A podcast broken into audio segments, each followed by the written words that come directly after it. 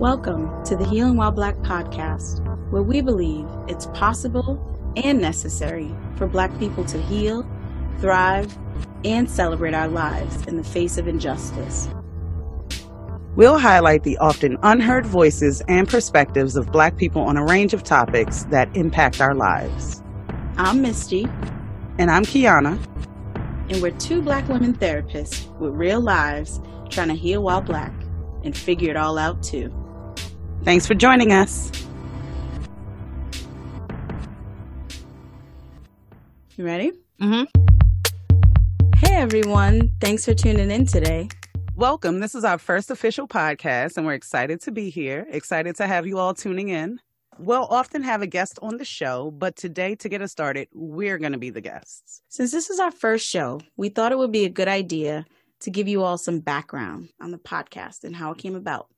We also thought we would share a little bit about who we are and what our hopes are for this podcast space. So, we interviewed each other a little while back, and we're going to share that interview with you today. I'm Misty Wilson, and I'm originally from Rhode Island. Shout out to all my peoples there. But right now, I'm living in Silver Spring, Maryland, and I am also a therapist. And I'm a mother of two wonderful boys. I'm Kiana Wade. I live in Maryland. I grew up um, between Brooklyn, New York, and Maryland. Um, I'm currently a therapist. I am a mother of a beautiful little boy. I'm a wife. I'm a caretaker for my mother. I'm also an overall chocolate goddess. What? And I have a sweatshirt that proves it. all right, all right. Okay, okay, okay. Okay, so we are both therapists and have this commitment to healing work and supporting people, and Black folks in particular. But we both had different paths that led us here. So we're going to get into the interview now and talk about what led us into the mental health field. So let's take a listen. What brought me to the helping field, I think, was um, really me growing up with a a strong mother.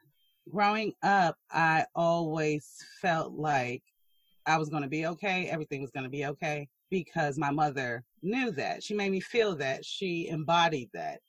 I actually had a conversation with her the other day and she was telling me how she was proud of me and um you know, I took the compliment and I was happy that she expressed that to me, but I had to, you know, let her know I, I didn't just get this way. I learned to be the woman I am from the woman she was and what she, what she is, or the woman she is. Well, she's from Trinidad. Let's, Trinidad and Tobago. Let's start there. So she came to a whole new country and made a whole way, not only for herself, but for, for her family. She never settled. She came here. She had me. We moved to Brooklyn. We, you know, she made a life. It was always forward movement. We moved to Brooklyn. We lived with my aunt first.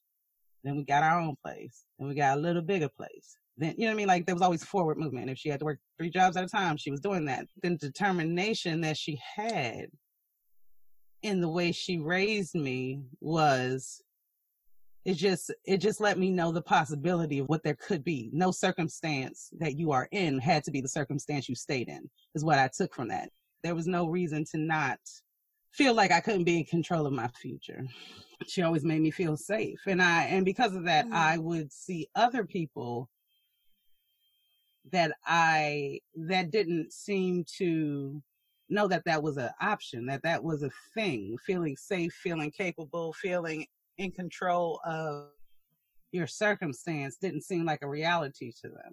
Well, I'm just like, if I can think this way and, and get through certain things, then obviously anyone else can because I'm not all kinds of special. I'm just normal kind of special. So I think that lack of understanding why other people didn't un- didn't realize that that basically happiness is attainable for everybody was baffling to me. So I would be the girl that, um, let's say I go out, you go out, you go to the club, you go to the bathroom, you see a girl in the bathroom crying. Oh, and he, I would be the girl, the, the girl that would walk up to her and be like, girl, you don't need him. You are fine. You're going to be okay. You are strong. You are beautiful. And I know they're thinking, crazy girl, leave me alone. um, but I was always trying to speak possibility into specifically women to know that you don't have to be what people tell you you are. You know, you literally get to define what you are, who you are in this world to people. And so that was just always part of me. I was a little aggressive with it. It's just my nature to kind of be a little forceful. Um, and so as I got older, I got married to my husband and we had my beautiful baby boy, intelligent, intelligent kid.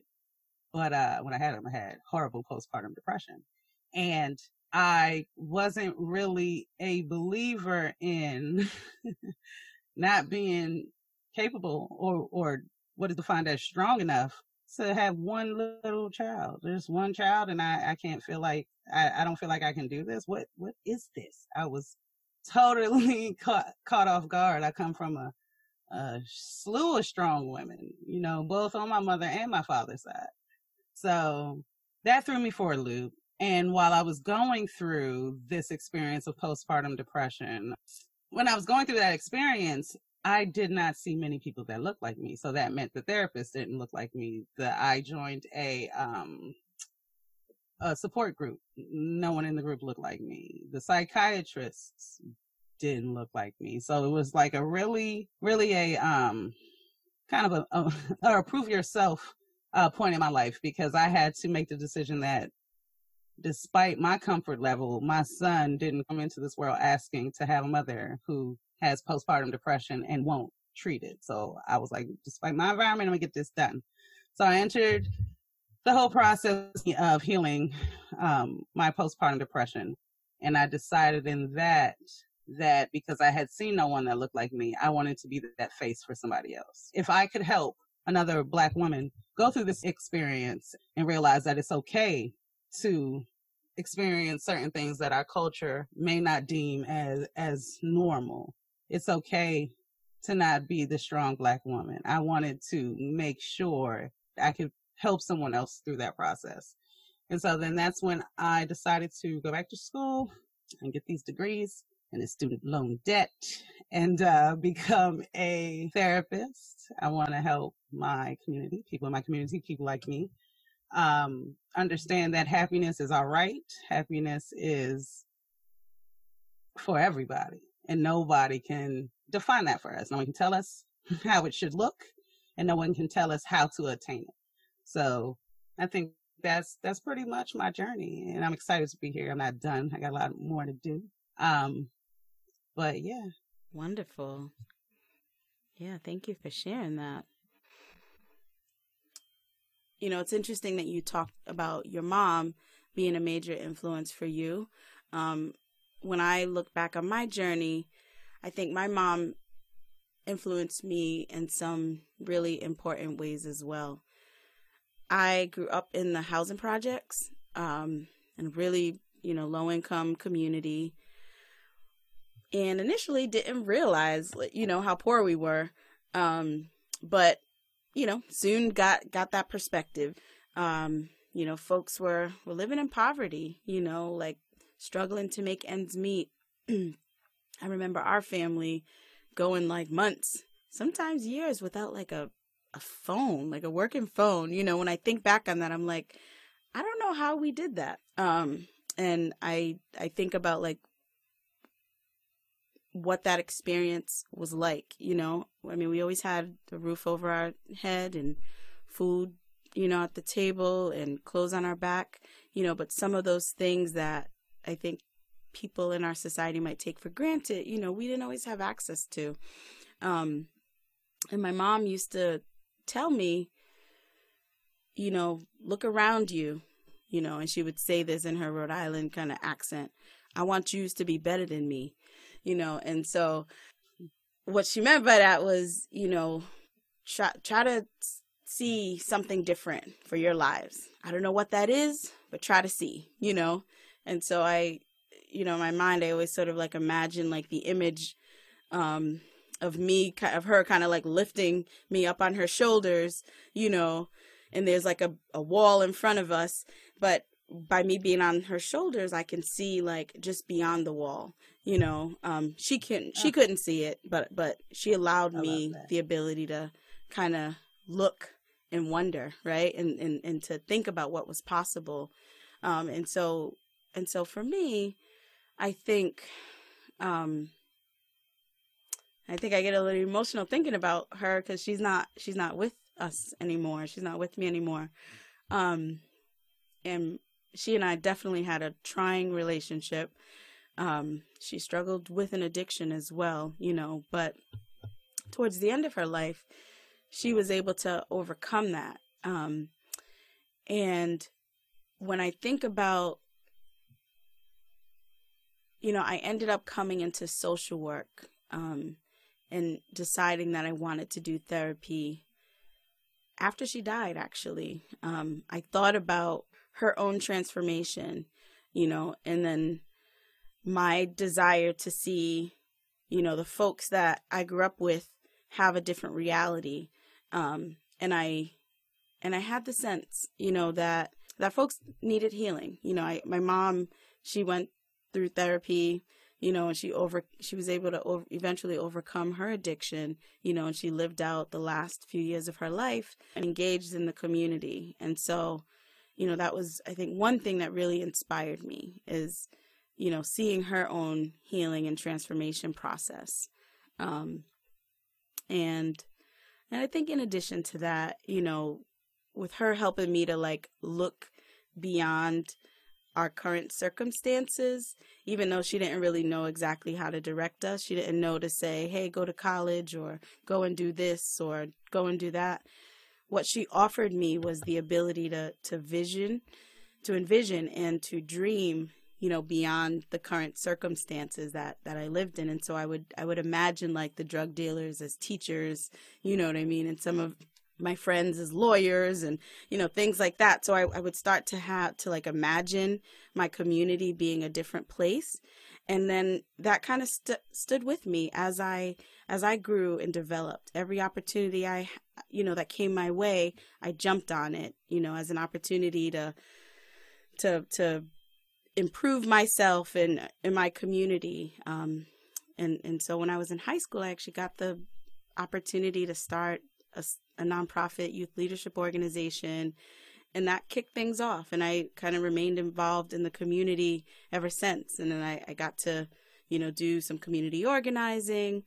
Um, when i got to college I, I started to understand systems of oppression and like racism and things like that a bit better and i started to be able to develop some language around the different struggles i faced and you know the folks in my community faced and that sort of you know increased my fire you know, for, for really wanting to make change. Um, and as I was sort of engaged in community work, I, I was noticing that, you know, some of what was missing was the healing component. You know, we're, we're working to try to change our communities and try to change these systems, but the very folks that are caught within the system are, are really struggling, you know, um, and and so I, I knew that it was important to think about how we make change systemically, but also like how we support people to heal, you know, sort of on the individual, you know, and family level as well. And so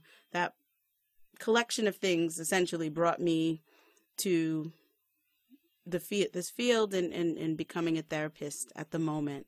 Um, and I, I this is not the end for me either. You know, like I I feel like I want to continue to to blend, you know, healing practices with systemic change work, you know, in in the broader work that I do uh, moving forward. And this podcast is is one piece of that.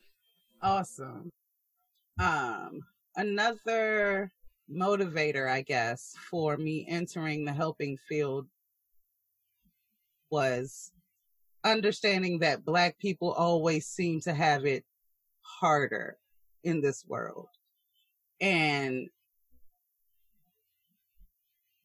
I think that definitely was prevalent for me in looking at my family, the black men in my family, specifically uh, on my father's side of the family. These are the most intelligent, intelligent black men, book smart, street smart, but there was always just a level of unhappiness or displeasure that I felt they embodied and I just wanted to understand it. I, I I never as I got older I never could understand how could a black man in America like live a an authentic life, a fully authentic, happy life because their mere existence, like literally, is deemed wrong from birth.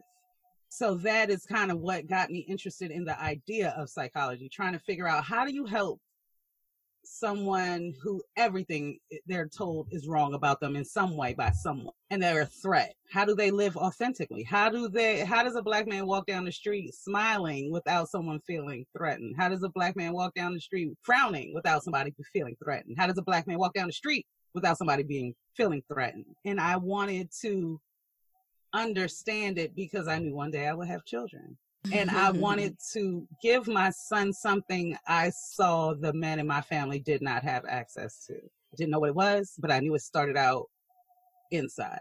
And that was something else that motivated me to wanting to understand and help people that look like me, people that look like my family, people that look like my dad, my brother, my uncles. You know, I mm-hmm.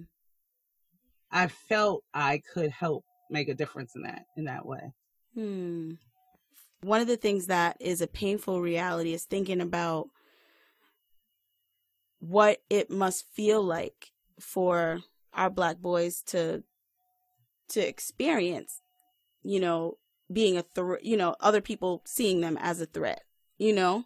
And like right like how how they like how that like influences how they have to like exist and navigate through the world right?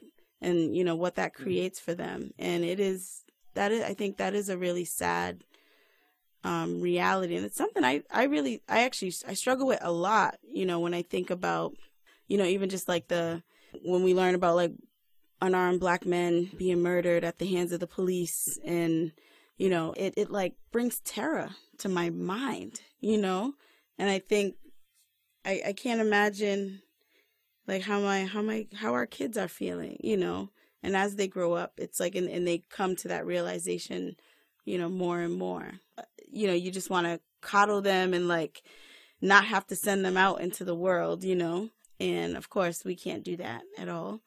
But yeah it's it is it's a it's a it's a painful thing.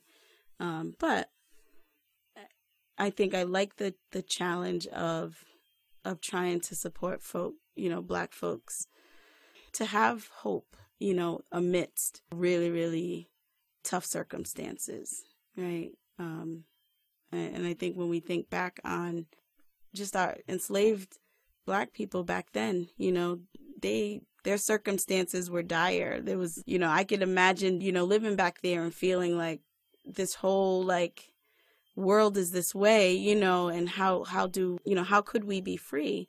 Yet folks were able to have those kinds of visions, you know, of of and freedom. Also, I think important what's so important though is they were able to have those visions, but they still were able to find some kind of joy, yes. and that to me is a black strength more than resilience. Yes. Is our ability to find joy in the midst of the shit we've had to deal with in our existence in this world. To me, that is what when they say black girl magic or all of that. I know that can that can kind of lessen what we have to deal with. But we are some magical people. Like for real. there's strength in that. Like yeah, there's something beautiful in that that you just it's like where do you find that? I love black people.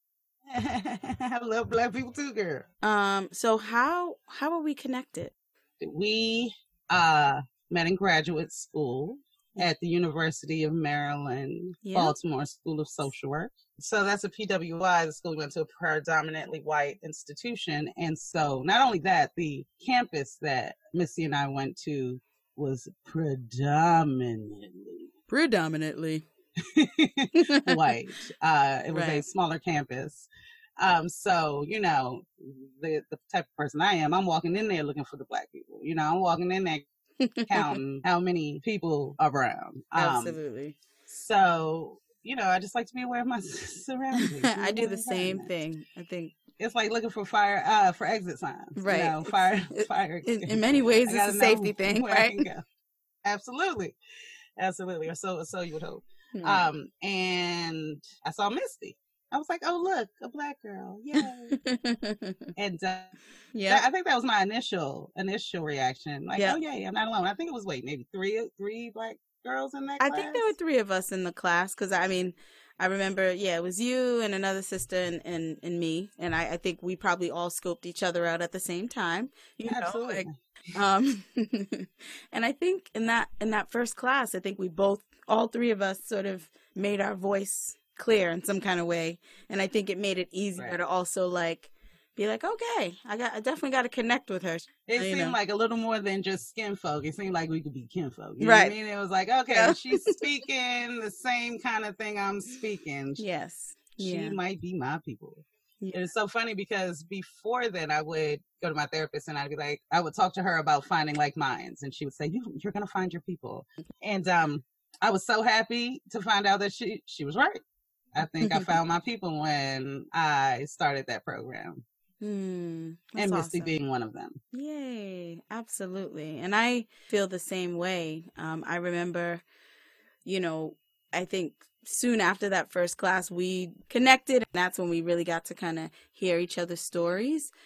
And, you know, we talked, you know, and um, I remember feeling like having this like giddiness kind of inside. And I remember telling one of my friends, I was like, I think I found my like my work soulmate. Right. It um, was and that was that was pretty cool um to to think of you in that way you know like somebody that i can that i can rock with in that way yeah we were of a similar thought process. You know, so it was like, okay, finally somebody who gets it, and I don't have to break it, break it down. That, that can get exhausting, right? It's like when you see the the term people use unapologetically black, like. mm-hmm. Like I'm very, I very much so describe myself as that, or blackity black, all things black, whatever. And and it that's what it felt like. It felt like you felt like someone i could have a conversation with and not have to explain why it has to be about black people you know and just black people because you understood you know or you understand the structure and the environment and the society that we've grown up and, and how that has impacted uh, our culture as black americans. Um so that yeah that i think was was our sparked our connection. Yes. Yeah and i i agree. And it was nice to to be in touch with somebody that was also like had that same kind of dedication that same kind of perspective. So what do we believe are the issues facing black people? And see, now this is the question that I feel like could be that is ever changing. on, on some level the, the the the the problems change but on a whole nother level i mean in my mind i'm like they're the same. they're the i mean you know like i think we're in a moment right where you know racial injustice and systemic racism are being talked about kind of on a national and global level right? And that's a whole new thing for us. But the reality is that stuff has been present for as long as we've lived right? When a black man person gets stopped, we get stopped by the cops. It's the same exact feeling that they have in 2020. Same exact Right. feeling. But no, this isn't new for nobody. it's not new and it's you know it's even older than the, you know than that right it's like we know that the current you know policing system that we have in place now really stems from the slave patrols right you know that that came about to you know recapture runaway enslaved black people right? And more and, and and in addition to that because they're they're that is definitely one of the reasons they were created but it was you were considered crazy if you were trying to escape from slavery. Like crazy because i i wanted my whole ass freedom like exactly exactly. I wanted to literally be able to do what any other person is able to do. Like i would have been considered crazy. Well i know well today i'm considered insane so i know back then i definitely would have been considered crazy. But come on now like and so, like, if we want to talk about the issues that Black people face, it, living is an issue we face because people want to tell us how we should do it, and that is that is the the issue in itself. Their inability to see humanity in all Black women, men, trans, gay, bi, like everything that comes Yep. Black. since we've entered this country, black folks have not been treated as human beings, right? And throughout, you know, our time here, we've had to fight, you know, and even now to be to be seen and heard and to just live and feel free and be free, right? And so I think, as you're saying, like any of the issues that we're facing really kind of fall under that, you know, is, you know, our ability to, to exercise, you know, our rights as human beings, you know, in this, in this country. Because of that, I think for a lot of Black people, the way in which we can exist in this world is a very narrow view.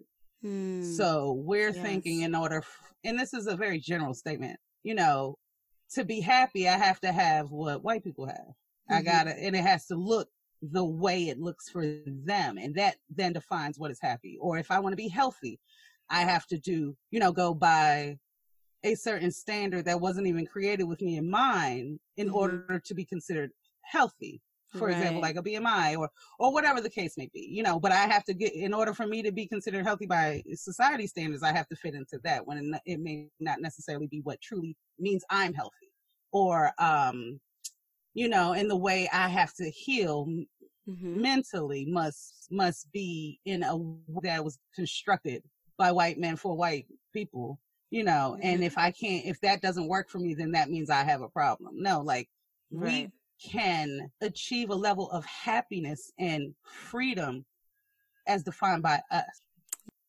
What is this whole idea of healing about, and why is it important to heal as Black people?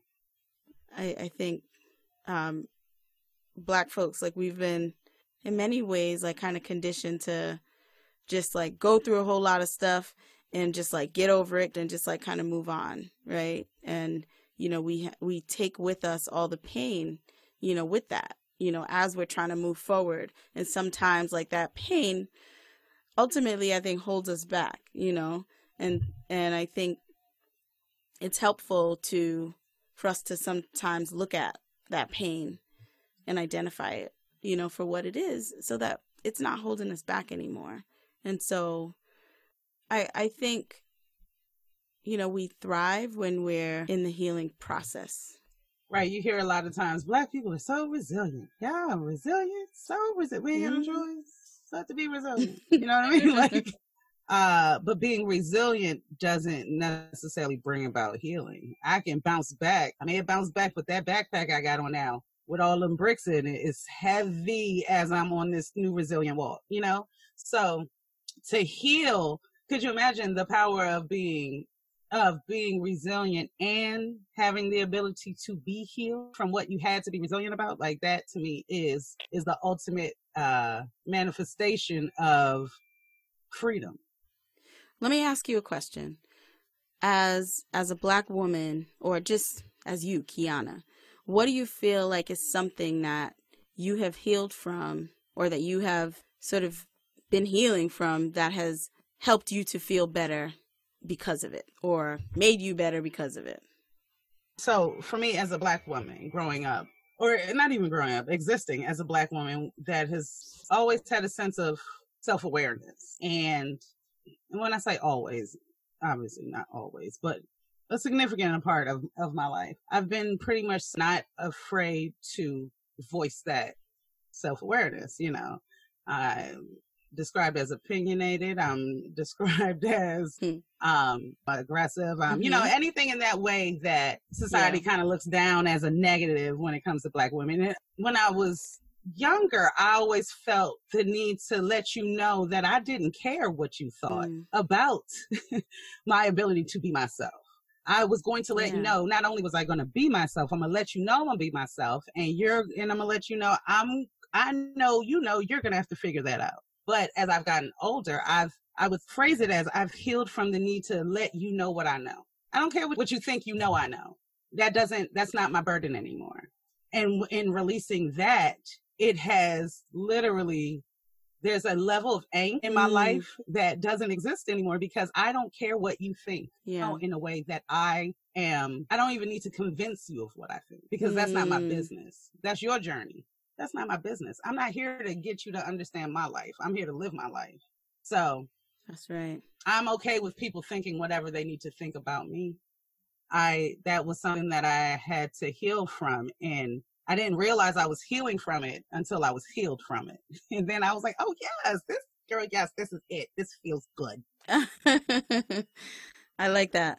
That you didn't like realize right. You're like, I, I didn't even realize it until it actually just wasn't an issue. Right. It's a very freeing, freeing way to exist now. What about you? Yeah, I think one of the things that has been sort of part of, of my own like kind of healing space and journey is coming to just accept myself as I am. And I think for such a long time in my life, I've felt like I've had to do things that were pleasing to the people around me, you know, or I've had to do things to sort of like fit in. I mean, not necessarily fit in. I, I don't think I was ever the kind of person that would just sort of follow, you know, um, things and had a need to quite fit in. But um, I, I think I felt like I needed to. I mean, some of it was, I think, associated with survival. But I, I, I think me coming to a place where I'm able to just kind of look at myself and like accept all pieces of me and and love myself. You know, it's kind of you know, I think I probably wouldn't have uttered those words before, you know, the you know, admitting that I don't feel like I I fully loved myself, you know. But I but I think I definitely struggled with that, you know. Um I think, you know, growing up and you know, and and I think so a lot of that is associated with being, you know, a black girl in a world where I don't think I, I felt worthy enough or that I could be loved and, you know, all of that. And I think, you know, I'm getting to a place where I'm like, yo, you're like, you're dope. You can love you. and that's beautiful and amazing, right? You know what I mean? Like, where I'm able, I'm like starting to rely more on my own.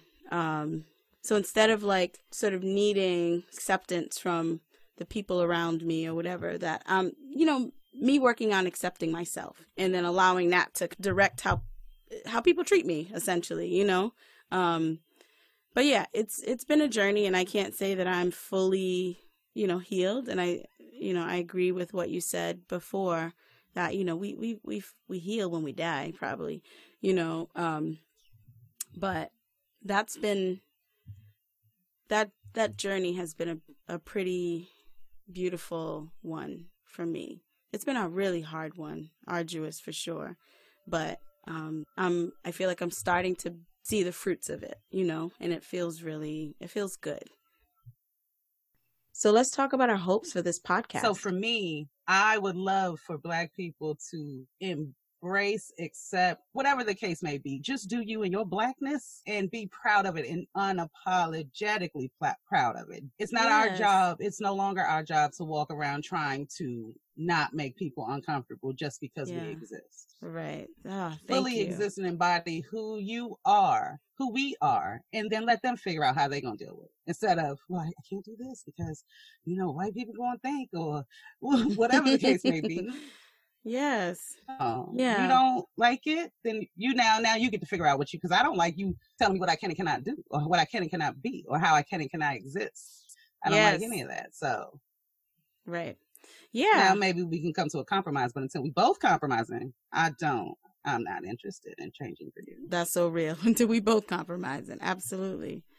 Yes, and and I think this podcast can also you, you and I having the ability to kind of share pieces of our lives and our journeys, you know, maybe might, you know, encourage someone else out there that can relate. And I, so in a way, I also see this podcast as part of my healing journey. I'll just say that. I think I didn't grow up, you know, as a black person that was really confident and and I did feel like I had to conform to certain standards and ways of being in order to be seen and heard and accepted, right? And so I've had this journey of of how to come out of that, you know, um, that I'm that I'm still, you know, moving through, and I think being able to have that space to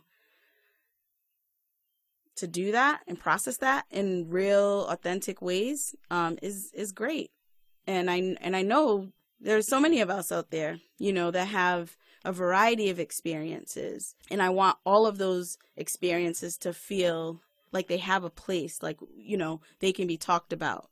Because i think when folks see black folks they they see us in this very monolithic kind of way too. There's this one particular kind of black experience, and we're all you know expected to kind of fit into this stereotypical way of being.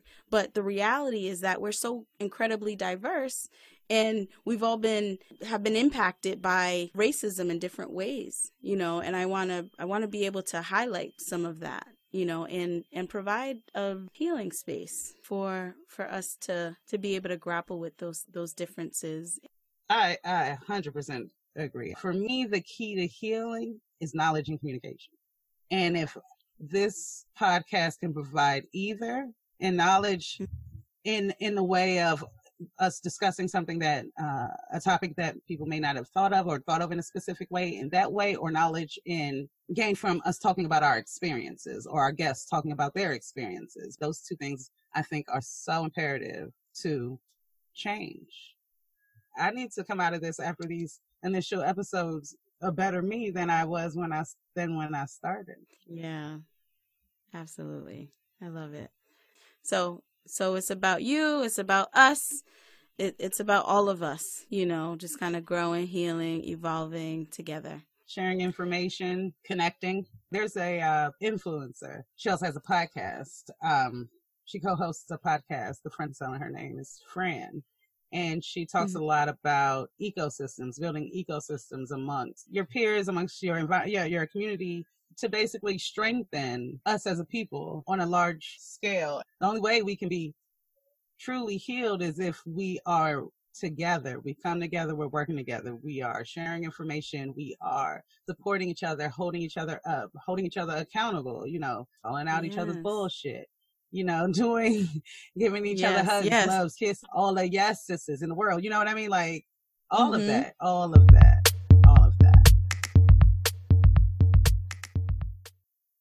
So at the end of each episode, we want to highlight some takeaways. Hmm. So what Hubop takeaways do you think we can highlight from today? What the hell is a Hubop? You know, Hubop, Hubop. HWBP, Healing While Black podcast. Hubop like Hubop from En Vogue. How about we just say Healing While Black podcast takeaways and call it that? You got me out here feeling like a uh what's those the little um bop kids? Um bop bop ba do You know all the words too. okay, okay, okay. Okay. So some of the themes I heard from today were safety and hope. Absolutely. I mean, I think that that was a theme for both of us growing up. The idea of either needing safety or feeling safe or being hopeful to help kind of propel us in the directions that we've ended up in our lives. Absolutely. Absolutely. Kiana, I loved hearing you talk about how your mom showed you how to move forward in life through her actions and what she did. Um, you know, coming from the Caribbean alone and paving a pathway in a whole new country. And amidst it all, she was able to give you a sense of safety in a very, very unsafe world. Absolutely. And your mom sounds so dope. And although she couldn't show you how to be, with her words, she was able to help you envision how things could be different for you. Her placing you on her shoulders help you to see beyond the current circumstances and dream big. And those two things are so important when it comes to being black, learning how to heal, and knowing the importance of healing, I think. You know, this this has me thinking, you know, I think for our listeners, you know, we got an opportunity to share our stories and kind of look back at our experiences and, and what sort of has gotten us to this point, you know, in our journey. And so I'd like to invite our listeners to to do the same, you know, when if you would like to and if you when you have a moment, you know, look back on your life.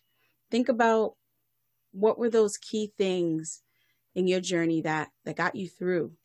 Think about how it is that got you to where you are now. And you can and and for the listeners to think about maybe what do they still need hmm. in regards to hope and safety healing? What else what do you think can help you get closer to the person the person you want to be? I love that. So share your comments send us an email send us a message on instagram and let us know your thoughts All right. That's all for now, y'all.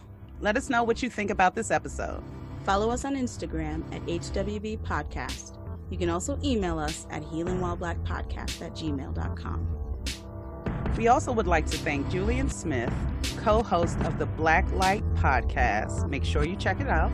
And Doreen Wang, storyteller and podcaster, for their podcast insight. We would also like to thank Crystal Vale from EYE Imagery for her wonderful photography. Thanks for joining us. Bye. Bye.